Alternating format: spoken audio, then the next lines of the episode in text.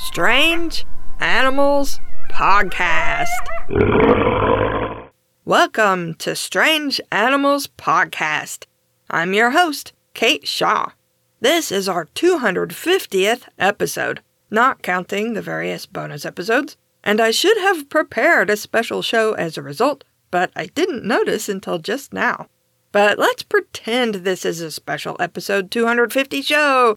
It's all about the golden toad. I'm gonna put reverb on that. I love reverb. I have to stop myself from using it in every episode. The golden toad is from a tiny area of Costa Rica in Central America. I really do mean a tiny area. North of the city of Monteverde is the Monteverde Cloud Forest Reserve, and the toad was only known from one small part of the reserve that was less than two square miles in size, or about four square kilometers. Specifically, it's from a single ridge in the nature reserve. A cloud forest is a type of high altitude rainforest. Because temperatures tend to be much cooler than in an ordinary rainforest, a cloud forest can look very different and sometimes wonderfully strange. Cloud forests are foggy a lot of the time, and the trees are often covered in thick mosses. In some cloud forests, the trees are quite small, while ferns and other plants can grow extremely large. The Monteverde Cloud Forest Reserve is home to thousands of plant and animal species, many of them found nowhere else in the world. That includes the golden toad. The golden toad gets its name from the male's coloring. The males are a beautiful golden orange, while the females are mostly gray or black with yellow, red, or green markings. As in many frogs and toads, females are larger than males, with a big female growing over two inches long from nose to butt, or about five and a half centimeters. The golden toad was only discovered by scientists in 1964 and described in 1966.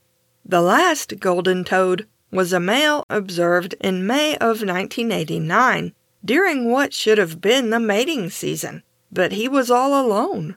The golden toad was declared extinct in 2004 after repeated searches turned up no toads at all.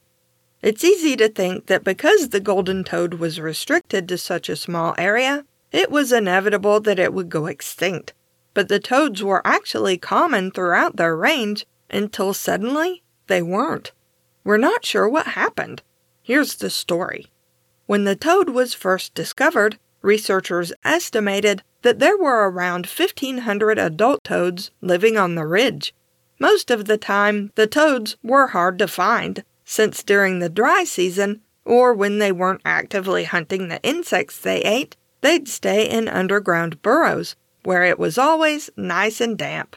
But when the spring rains started, the males would hop out and gather around shallow puddles at the base of trees. Females would join the males, and because there were always more males than females, they'd all try to be the one to fertilize her eggs. During this time, researchers were able to observe and count the toads, which they described as looking like living jewels.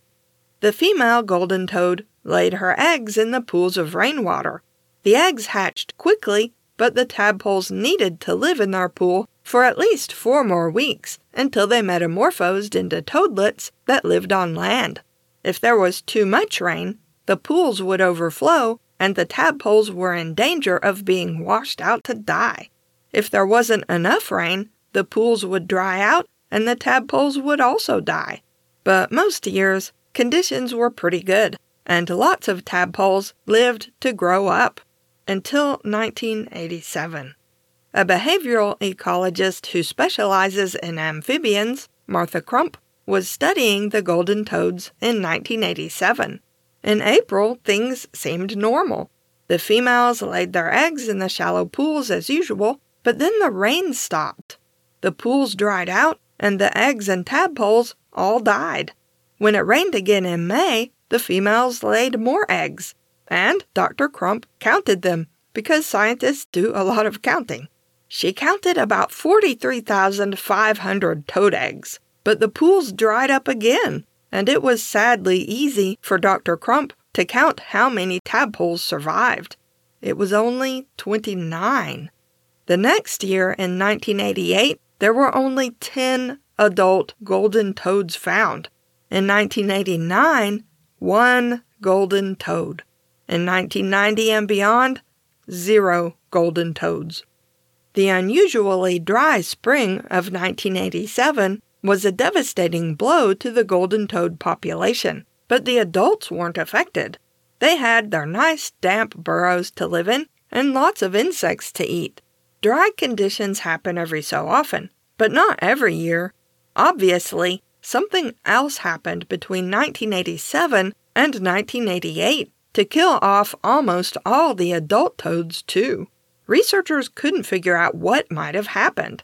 One hypothesis was that drought caused by the El Nino weather pattern was unusually severe in 1987 and killed off the adults as well as that year's eggs and tadpoles.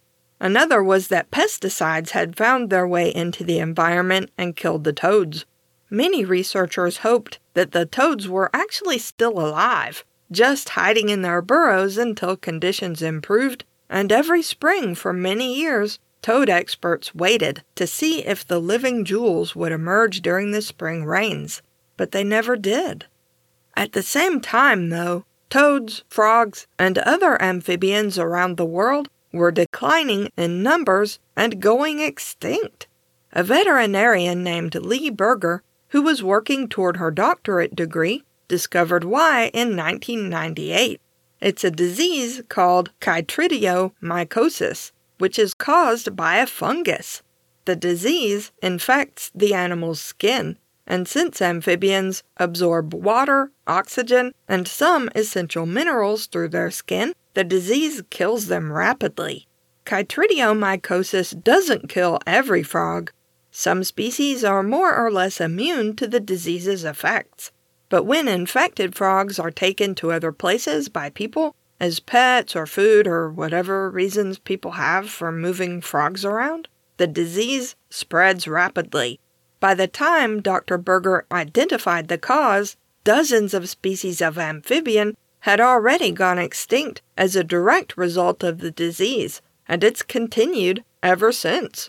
The fungus spreads through water, so if a healthy frog moves into an infected pond, it's likely to contract the disease.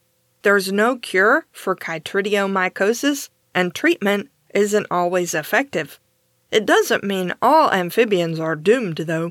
Studies of species that show natural immunity reveal that some amphibians have beneficial bacteria on their skin that stops the fungus from infecting it.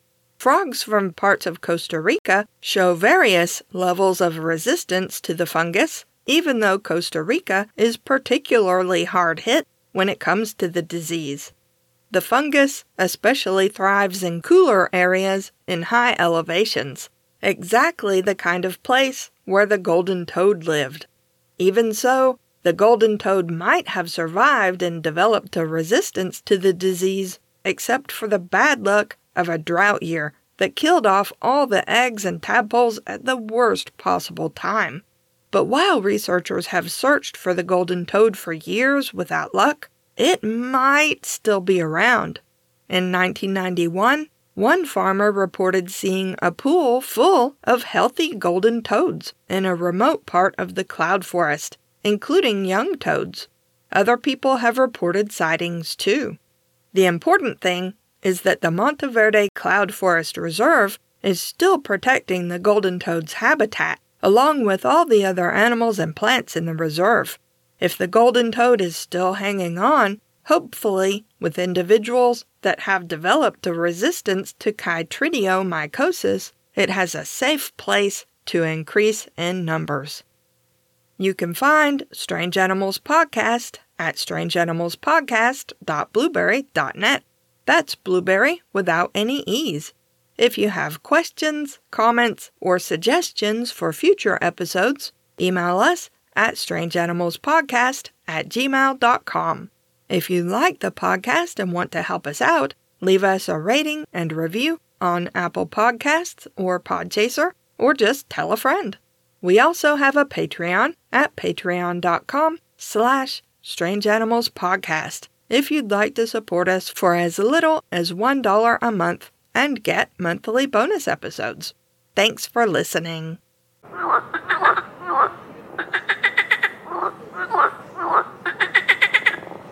and killed the toads. That's a weird intonation.